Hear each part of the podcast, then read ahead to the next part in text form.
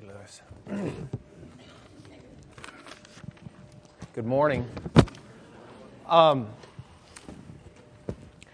this is uh, an unusual day for us, and I see a lot of friends and everybody out there.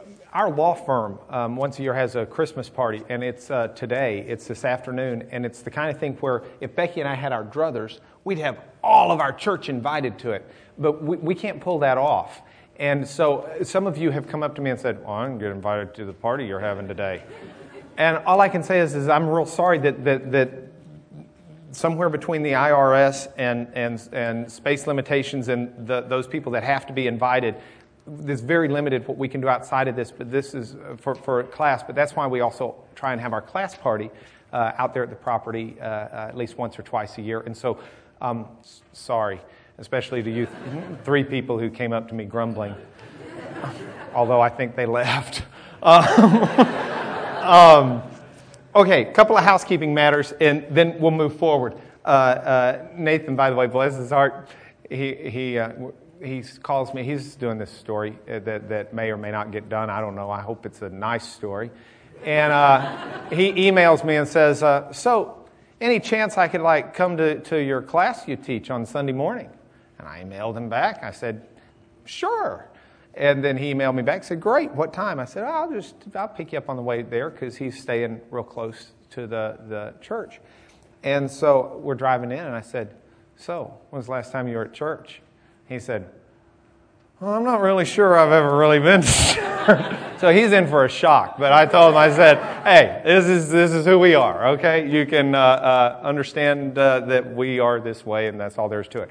Let's start then with that uh, background information. We are in Isaiah, and uh, you, those of you who were here last week, come on, may remember that uh, we've, we've kind of bumped Isaiah around. And we've got some visitors this week, not just Nathan, but some others. Let's make sure we're all on track with where we are in this class. I am concerned that as a congregation or a group of people who profess to be Bible believing people, that there are many of us who don't have basic core knowledge that we should about Scripture. And so, what we've endeavored to do in this class is to say, how can we become a biblically literate people? How can we take the Bible and, and learn the core questions and answers we need to know to where we feel comfortable with this book, where this book is not something that belongs on the coffee table or on the bookshelf or in the pastor's office, uh, but this book is something that we're comfortable knowing where it came from. We're comfortable knowing why we think that it's God's Word. We're comfortable knowing what the stories are in the Bible and what the things are that are taught and the, the core ideas. And so we've started and we've made it up through Isaiah in, in the Old Testament, in the Jewish scriptures. And um, Isaiah, we kind of hopscotched because we had uh, uh, Joel Chernoff uh, come in from a Messianic uh, synagogue out of Philadelphia last week, and he could sing some songs out of later Isaiah. So we skipped earlier Isaiah and put it out of order. Um, Joel, it looks like, we'll be back maybe in January and also in February to sing some for us out of the minor prophets. But uh, in the meanwhile, we're going back to earlier Isaiah today. And this is our last class of this year. We'll start again in January. Um, I think I'm going to throw one more Isaiah lesson in in January, and then we'll commence with Jeremiah and move on through the rest of the prophets. Um, that's for 2004. Now, Isaiah. New subject. This is what class is about. I am convinced, deep in the soul of my being, that I that I have something to say if I can even remotely come close to having the wherewithal to get it out right. That can absolutely change every person in this room. I don't care where you are in your life. What we have today is something that can absolutely change who you are and change it for the better. Ask yourself right now Am I satisfied with who I am? Am I satisfied with my place in life? We've got young people in here. You've got the world in front of you. You've got your life in front of you. Don't ever be satisfied with where you are yet. We've got folks who have lived this life for a long time in this class, relatively. The older I get, the quicker it seems to go. And I urge you just as well don't be happy with where you are. Please help me in today's class to give you the message.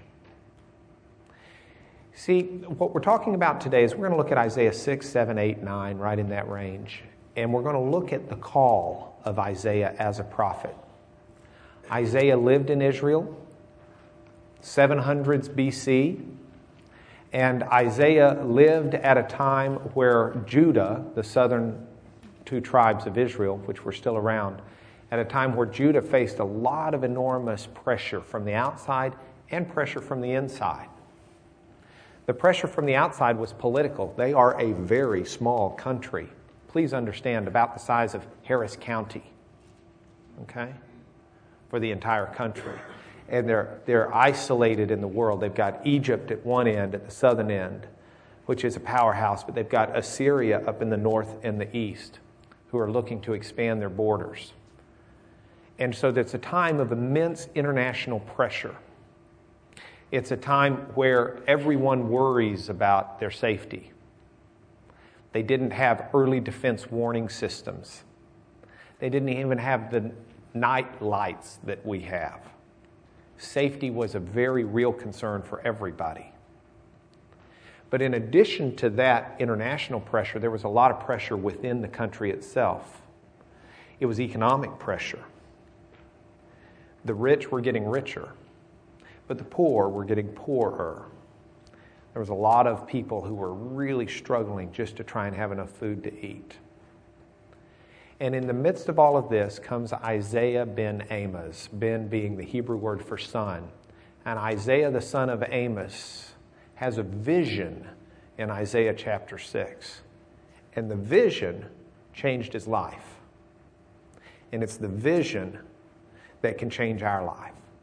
I'm not saying go back to your houses and take some vision drugs and lay back and experience the moment. I am saying let's just use our minds to try and understand what it is Isaiah saw.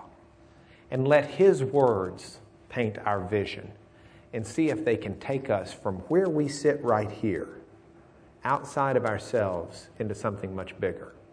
Okay? Let's look at the vision.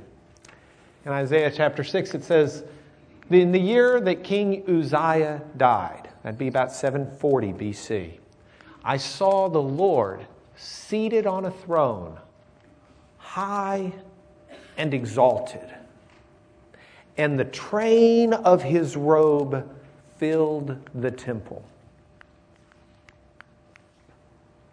Philip, we need new batteries, or I need a new thumb. Above him were seraphs, each with six wings. With two wings, they covered their faces. With two wings, they covered their feet. And with two wings, they were flying. And they were calling to one another, Holy, holy, holy is the Lord. That's Yahweh. The Lord Almighty. The whole earth is full of His glory.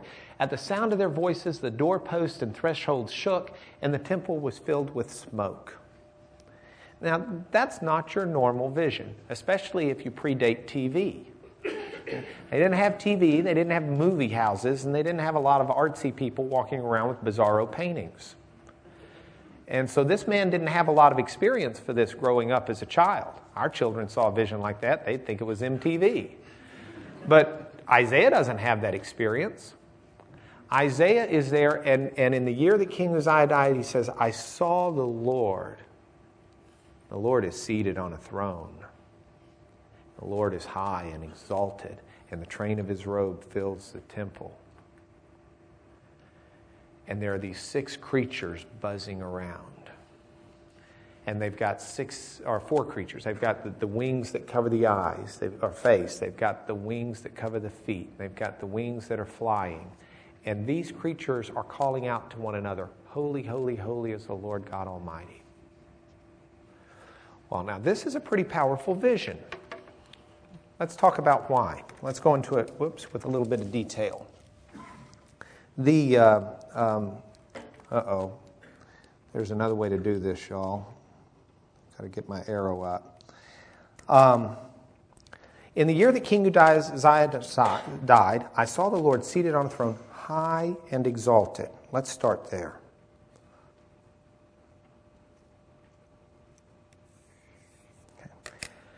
There's, there's a concept here in the Hebrew that God is set apart from everything else.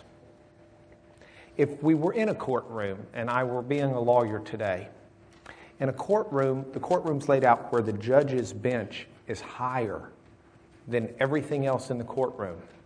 That's because the judge is to be looked up to, and that's because the judge is the supreme ruler within the courtroom, and that's because the judge is the one who makes the ultimate decisions of law and keeps control. Okay?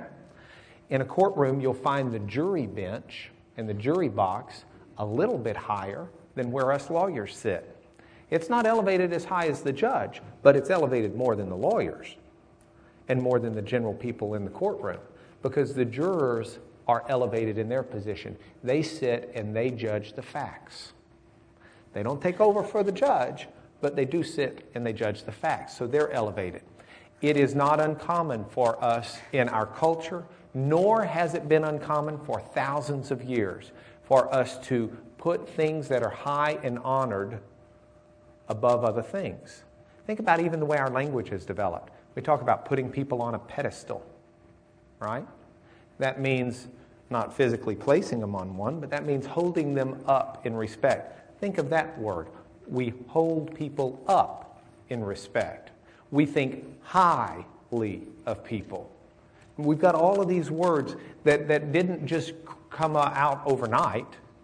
These are words that, that are, are built into our language because they have been culturally in the mindset of people for history. And the idea of something being high is the idea of something being above or of greater and superior quality, of greater and superior strength and power, a greater and superior vantage point. It's the person who is up high who can see everything better. It's the person who is up high who can make the better decisions because they have the better view and they have the p- position of power and prestige. Okay? Now, this is the vision that Isaiah has of the Lord. Isaiah sees the Lord which contrasts, by the way, with the birth of Messiah in Bethlehem in a stable and a manger. The Bible gives us both views of the Lord. That's one of the massive things is that this God who's seated up there is willing to leave everything and become flesh. But that's Christmas. We'll save that for another day. Isaiah sees the Lord and he's seated on a throne and he is high and exalted. Now, there is a word in the Hebrew, kadosh, Come on, give me some Hebrew. Kadosh. Kadosh. You've just said holy in Hebrew. And the word holy, which is, by the way, what the creatures are saying, um, the creatures say, um, above him were seraphim, each with six wings. Two wings, they cover their faces, two their feet, two they're flying. And here's what they're calling out Holy, holy, holy. And that is the Hebrew word kadosh. And kadosh is used three times there Kadosh, Kadosh, Kadosh. That's for emphasis. It's not that God is just holy, it's not that God is holy, holy. It's that He's holy, holy, holy three times. Holy in its root form, when you think of someone being holy or of God being holy, in its root form, what it means is set apart. When we talk about us trying to live a holy life, what we mean is a life that's set apart from the normal life we would lead. When we talk about someone who's called to a holy calling, we mean someone who's called to a calling that's set apart from a normal calling. When we talk about God being holy, what we're saying there is God is set apart, He is different. This is, this is very different than, than what some religions might try and teach us that, that teach us that, oh, each one of us is God. No. There is a being Biblically, we learn there is a being, we call him God, we call him Yahweh, who is set apart from all others, who is high and exalted on a throne. And even these incredible seraphim, these incredible creatures with these incredible features that, that have this flying ability with all these wings and everything else, even these creatures recognize the Lord as holy and set apart. And it's interesting Holy, holy, holy is the Lord Almighty. The whole earth is full of his glory. If you look at this vision, the first thing Isaiah sees is Yahweh, the Lord, seated on a throne. And that captures his eyes. It's after he sees Yahweh that his vision expands and he notices the angels around Yahweh. And it's after he sees the angels around him that he hears the song. Do you see the three levels, the progression there? It's as if you see first the bullseye, and then your vision starts expanding outward a little bit, and you start seeing the things around it. And then your vision starts expanding a little bit more, and you start even hearing what they're saying, and these other things come. And the focus of the song is very much the same as Isaiah's focus. If you listen to the song, they're saying, Holy, holy, holy is the Lord God Almighty. Okay? First thing is Yahweh in the song. That's the first focus. Holy, holy, holy is the Lord. And then it's translated the Lord Almighty. The word Almighty there means of hosts. It's not the word Almighty in the sense that God can do anything, omnipotent. That's not what the Hebrew word means. The Hebrew word means um, like the general of an army. He's the Lord Almighty, He's the Lord of hosts and the King James translates it of host, and that's a good translation because that Hebrew word that we tr- read Almighty in the New International Version is meaning uh, of all things. And so the creatures themselves, these phenomenal creatures, are singing first of Yahweh as holy, and then they sing of Yahweh, the Lord of hosts. Their vision expands. He's not just holy in himself, but he is the Lord of all other creatures. And then the vision expands even more to the earth his, the whole earth is filled with God's glory. Now, what Isaiah has caught a glimpse of is the most awesome entity that there could ever be, that there is. He has caught a glimpse into a throne room scene of Yahweh Almighty. I don't know where you are in your life, but everybody at some point or another has had to have a need for some divine help. Okay? Have you ever thought, hey, Lord, help me now? Um, you know, what's the old joke about the atheist who's about to be eaten by the bear? And uh, he says, uh, God, you know, uh, if you are there, uh, would you please save me from the bear? And God says, What do you mean, if? You know, you've never talked to me before, you don't believe in me. And uh, the man said, Well, okay, then uh, why don't you convert the bear? If, if I can't be converted, God, just convert the bear.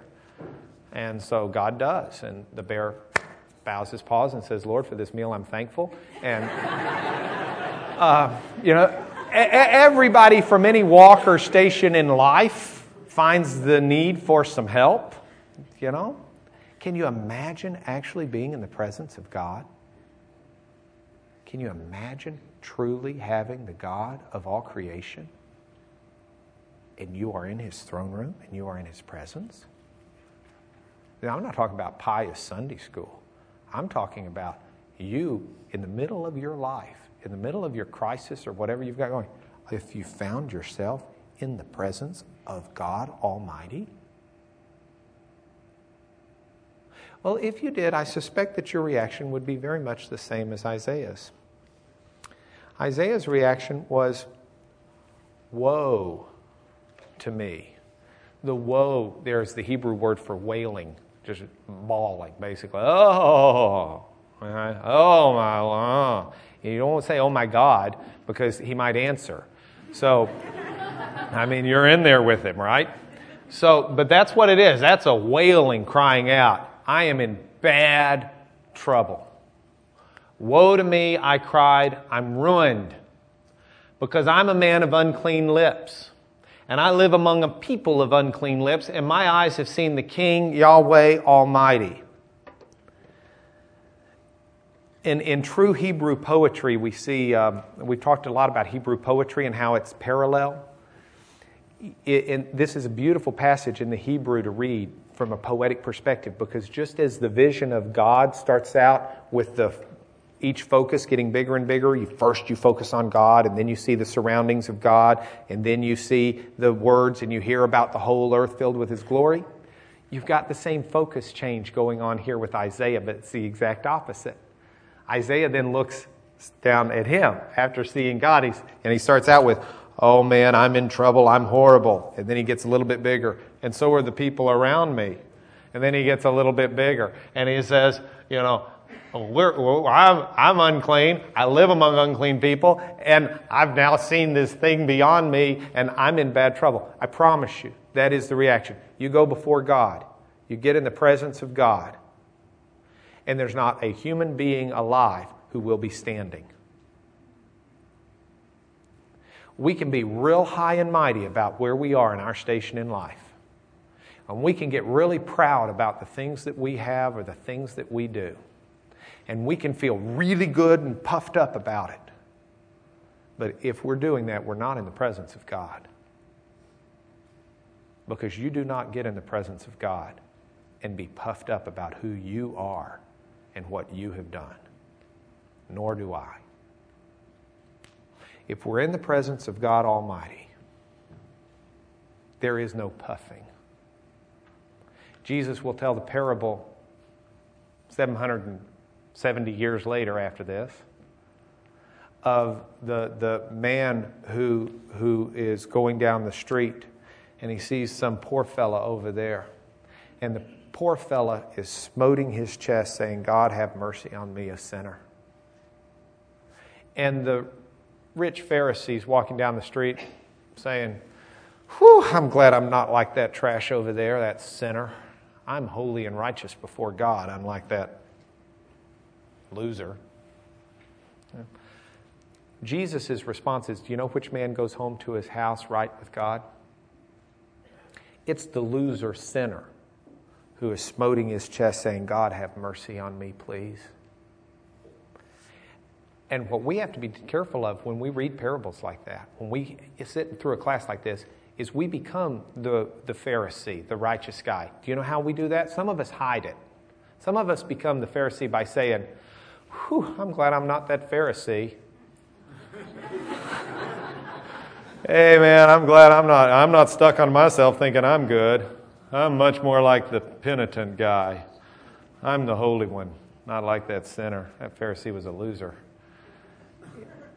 You see the hypocrisy there? You know, we fell in the trap, didn't we? Uh huh. You don't get before the presence of God proud of who you are you get into the presence of God appreciative of the fact that He made you and that He loves you. But when you come before God, you become acutely aware of just how grungy and dirty you really are. Isaiah will say later in his book that the best human deed there is, it's like a polluted garment before God.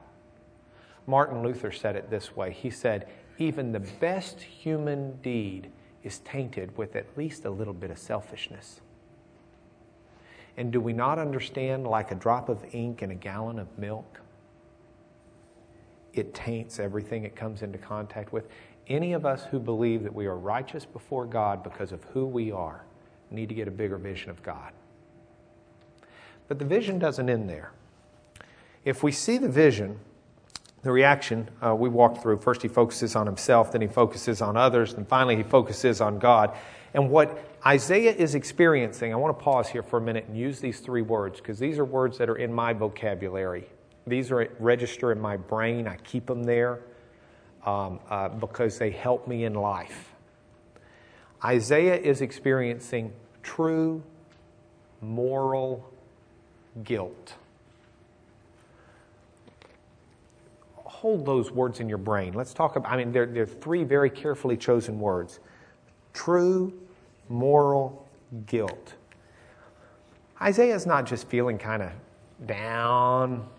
Isaiah's not just feeling kind of low. This is not a mood swing that needs some Prozac.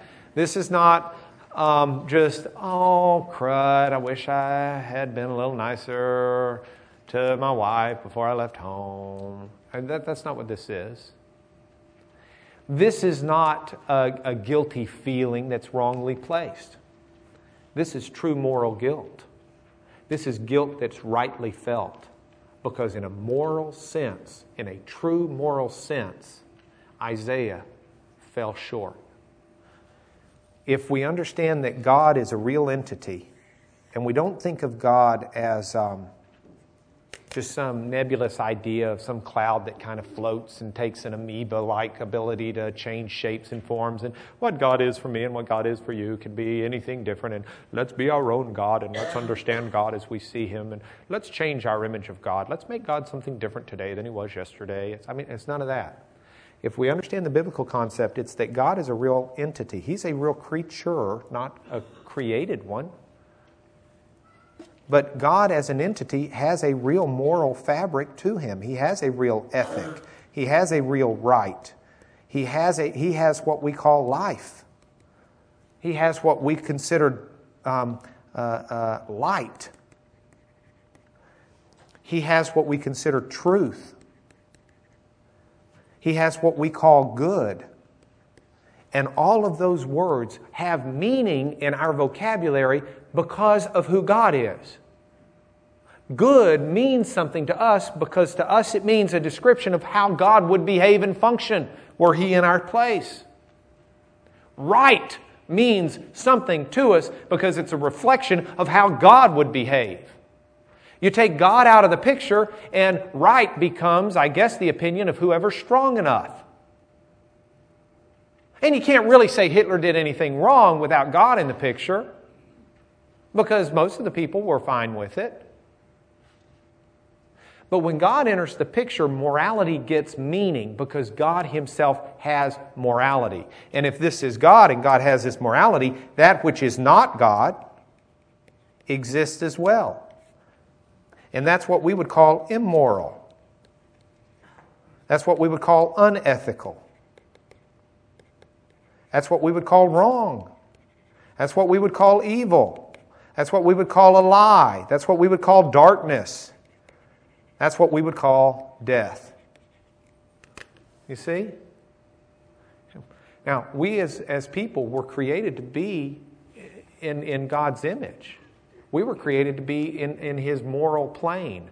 We were created to have the same ethics. We were created to be truthful people. We were created to be loving people. We were created for life. But when mankind opted instead to chart his own course and be his own God, when mankind fell from God, mankind became something that God is not. And even though within us still is that germ that says there's got to be more to life, I've got to be made for more than this. Even though that exists within us, we're still in a condition that is not a godly condition. And you can take people, and by the way, this is the biblical doctrine of being born again, you, that, that, God calls us to be born again, because the, the creatures that we are uh, by birth is not one that's destined for eternity. Set that aside for a minute, though, and, and, and let me keep on focus. So Isaiah sees God in all of his moral purity. And it doesn't matter. It's for you and me too. We see God in His moral purity. We see Him in His power. And every one of us falls short. And we don't spend the time first pointing the finger at anybody else. Every one of us spends the time saying, first of all, woe is me. I'm a man of unclean lips. I dwell. Then we can go to people around us. I dwell among a bunch of people just like me. And I've seen Yahweh Almighty in all of his power.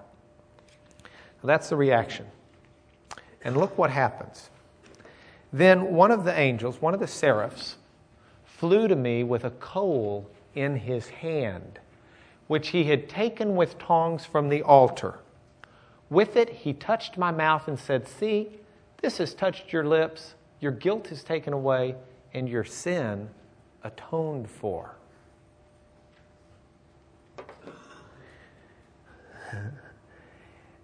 When we come into the presence of God in all of his grandeur and in all of his purity and in all of his power and might, when we focus and see ourselves and, in a confession and a repentance say, Woe is me because of my uncleanness.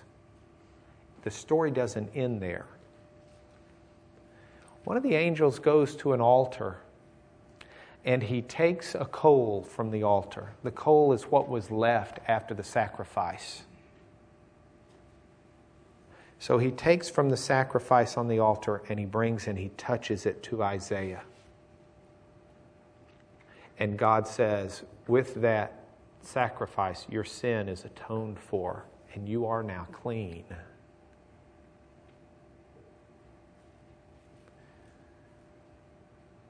Do we know who the sacrifice or what the sacrifice was that really offers that cleansing? Do we really think that it would be the mere blood of a goat? Like that's going to do anything for us? The Hebrew word here is that the sin is atoned for. That means that a true moral price is paid for the true moral guilt. See, if we go back to what I said God was, oh, there it is. If we go back to what I said God was, God as a specific being, when mankind sins and mankind becomes not God, we need to see that God cannot simply change to become like us and thus restore fellowship. For us to have fellowship with God, we've got to become like Him again. And some penalty's got to be paid for all of our sin because that's God's consistency. Sin has a consequence. You put your hand in fire, you're going to get burned. God doesn't change, He doesn't take consequence away from sin, He doesn't take death away. Sin has a consequence. So, what God says is, in the most incredible, loving way possible, God Himself will pay the price for the sin. That's the atoning sacrifice of Jesus. That's why Jesus dies. Jesus dies for the sin of mankind. He pays the penalty that we should have paid. And then what's left is not us being destroyed for our sin, but it's us being touched by the sacrifice of Christ. And that was not Isaiah's doing. Isaiah's doing was to just see God in His glory and to fall on his knees in repentance or on his face and say, Woe is me. And it was God Himself who provides the sacrifice. And it was God Himself who touches, reaches out and touches Isaiah. And so Isaiah um, has his sin and his true moral guilt taken away. It's gone. The price has been paid, the penalty's done. It's over with, it's finished. And um, with that, true moral guilt true sacrifice, true atonement, we see a commission. This is interesting. I heard the voice of the Lord saying, Whom shall I send, and who will go for us? And I said, Here I am, send me. Isaiah's found his voice now. Isaiah's been real silent through this whole thing, other than saying, Woe is me, and just wailing to himself. He has the audacity to speak out to God Almighty and to answer the question of God. Whom shall I send? Who's going to go for us? Here I am, send me. Because that's the way it works.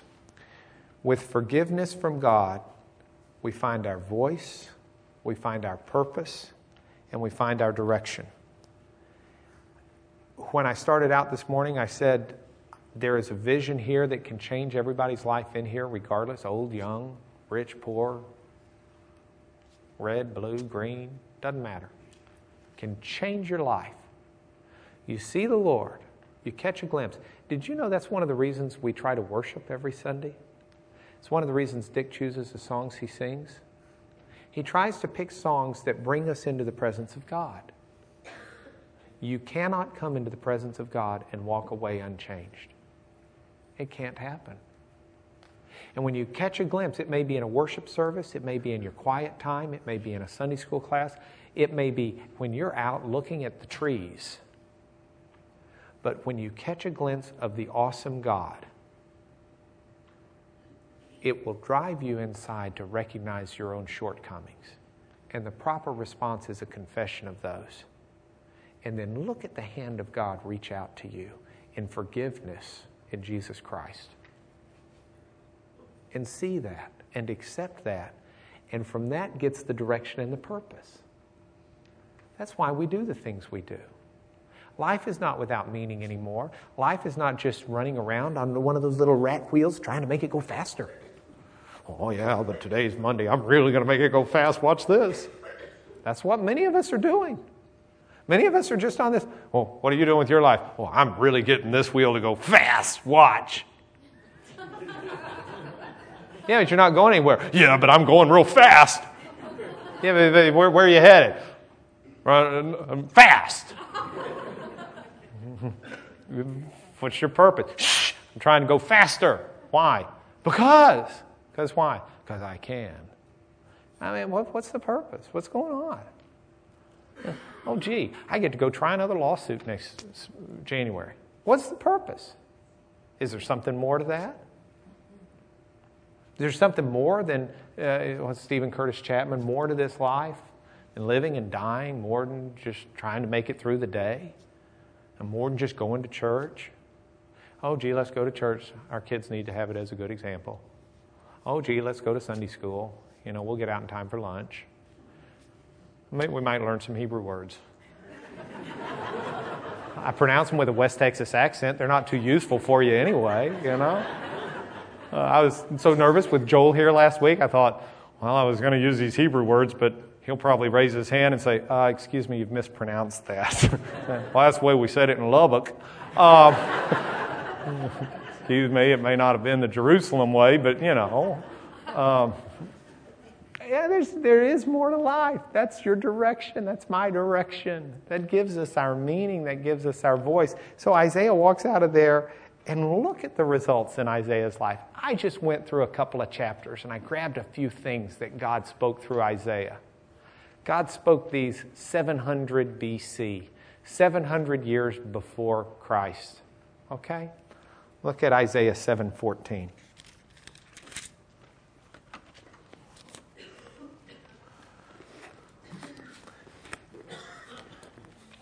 Isaiah 7:14. Isaiah said, "Hear now, you house of David.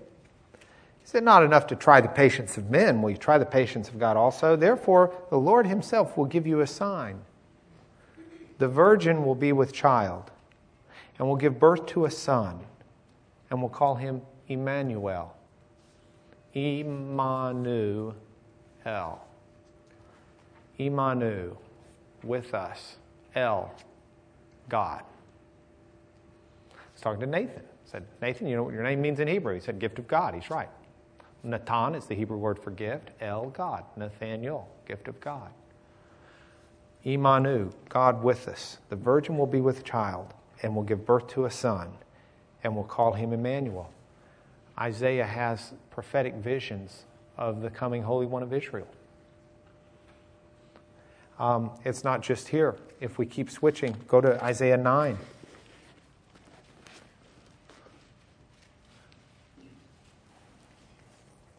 Nevertheless, there will be no more gloom for those who are in distress. In the past, he humbled the land of Zebulun and the land of Naphtali, but in the future, he will honor Galilee of the Gentiles by way of the sea along the Jordan. Who's from Galilee? Jesus of Galilee. Well, let's see. Let's read about it. If you keep going down, go down to verse 6. For to us a child is born.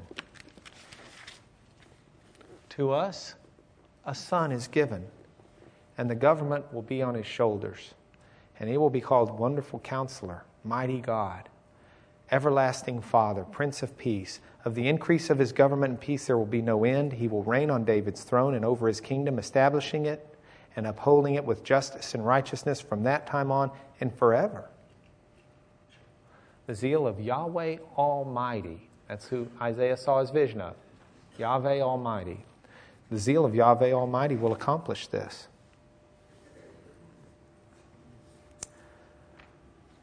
That was not just written so Handel would have some good words for the Messiah when he wrote his orchestral masterpiece. That was not just written so that some people could rewrite history and mold it around that passage with Jesus. Isaiah catches a glimpse of the Messiah over and over and over in his book. I had a friend in high school. I was just working so hard to help this friend understand who Jesus was. And this friend would not listen to me at all. And I read this passage. And my friend's comment was, Well, yeah, but those are Christian writers who wrote it. He said, hey, time out, man. This is like Isaiah. This was written a few hundred years before Jesus, 700. He said, Well, we must, that can't be right. I said, Well, they found copies in the Dead Sea Scrolls that were 200 years BC. I'll give you 200 years BC. It's still before Christ. And he says, wow, that's kind of interesting. I, but but, but the, the thrust of it for me, for us today, though, is not geared toward, hey, understand how Isaiah shows the Messiah coming. The thrust I want you to get is understand what happens to your life when you get a vision of God. God's commission to Isaiah was to prophesy to his people. God's commission to you and I might be different. I suspect it is but his commission is there nonetheless. And the calling starts with you and continues with you getting a glimpse of God. So here's your homework.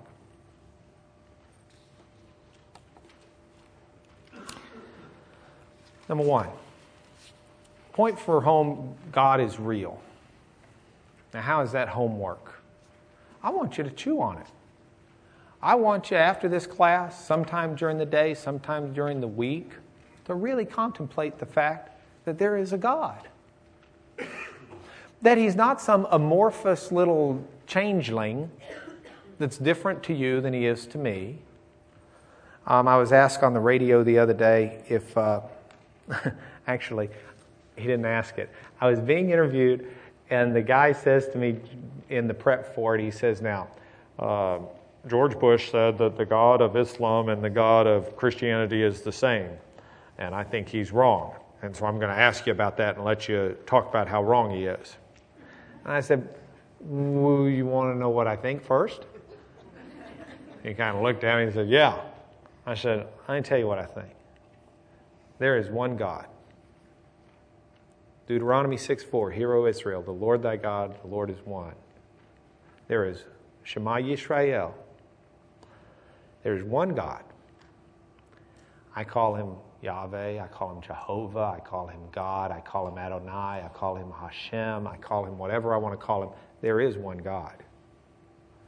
Now, the Muslims have this concept that there is a God, Allah.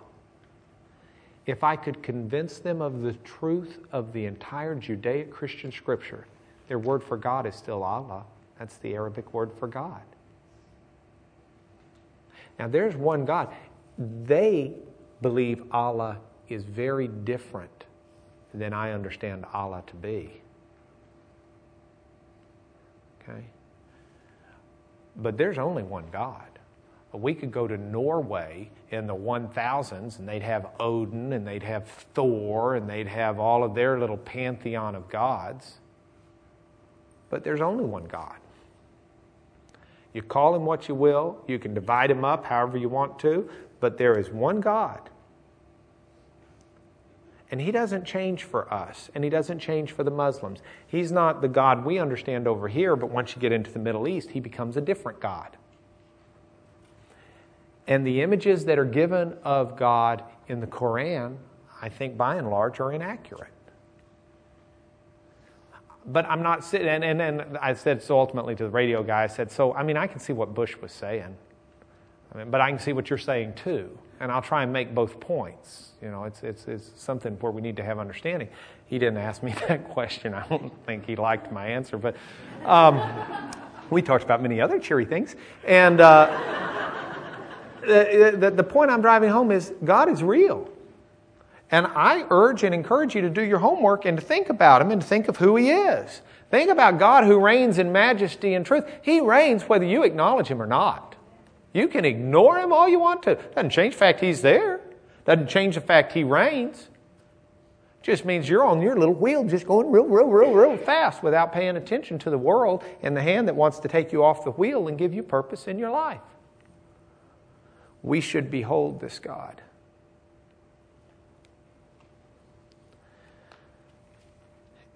When we see God, it changes our life. If you're not happy with where you are in your life, spend more time in God's presence. It's that simple. And Louis Miori is, I think, one of the best counselors in the world. And if you've got issues that need counseling, his office is open to you for free because this church values what he does that much that they pay him to do that for you. But I want to tell you something. Whether you see Lewis and get his help or not, you want your life changed? Get in the presence of God. You go see Louis, you know what he does? He gets you in the presence of God. I've asked Lewis countless times, How many people did you help this week? And bless his heart, he always says, Hey, let me tell you what God's doing. He's working in people. Because Lewis doesn't see Lewis as the helper, he's the tool. God's doing the work. You want your life changed, you get in the presence of God. You get in the presence of God, you don't walk out the same, ever. Period. Accept his atonement and find your purpose in life. Those are your points for home. They're wonderful points from Isaiah. So I'll pray with you in a minute, but close with me here. Find God and seek him out in music, seek Him out in words, seek Him out in thought. Find time to focus on God and get your life where you want it to be because you'll get it where He wants it. You'll get His direction, you'll get His strength. Pray with me. Lord, thank you so much for an opportunity to share. Thank you for the vision that you gave Isaiah, that you've recorded it for us or had Isaiah and others secure it for us to read and to be enriched. Lord, it is my prayer that you will touch each one of us here today and give us a glimpse, even if it's just fleeting, Lord, catch our heart and our eye with who you are.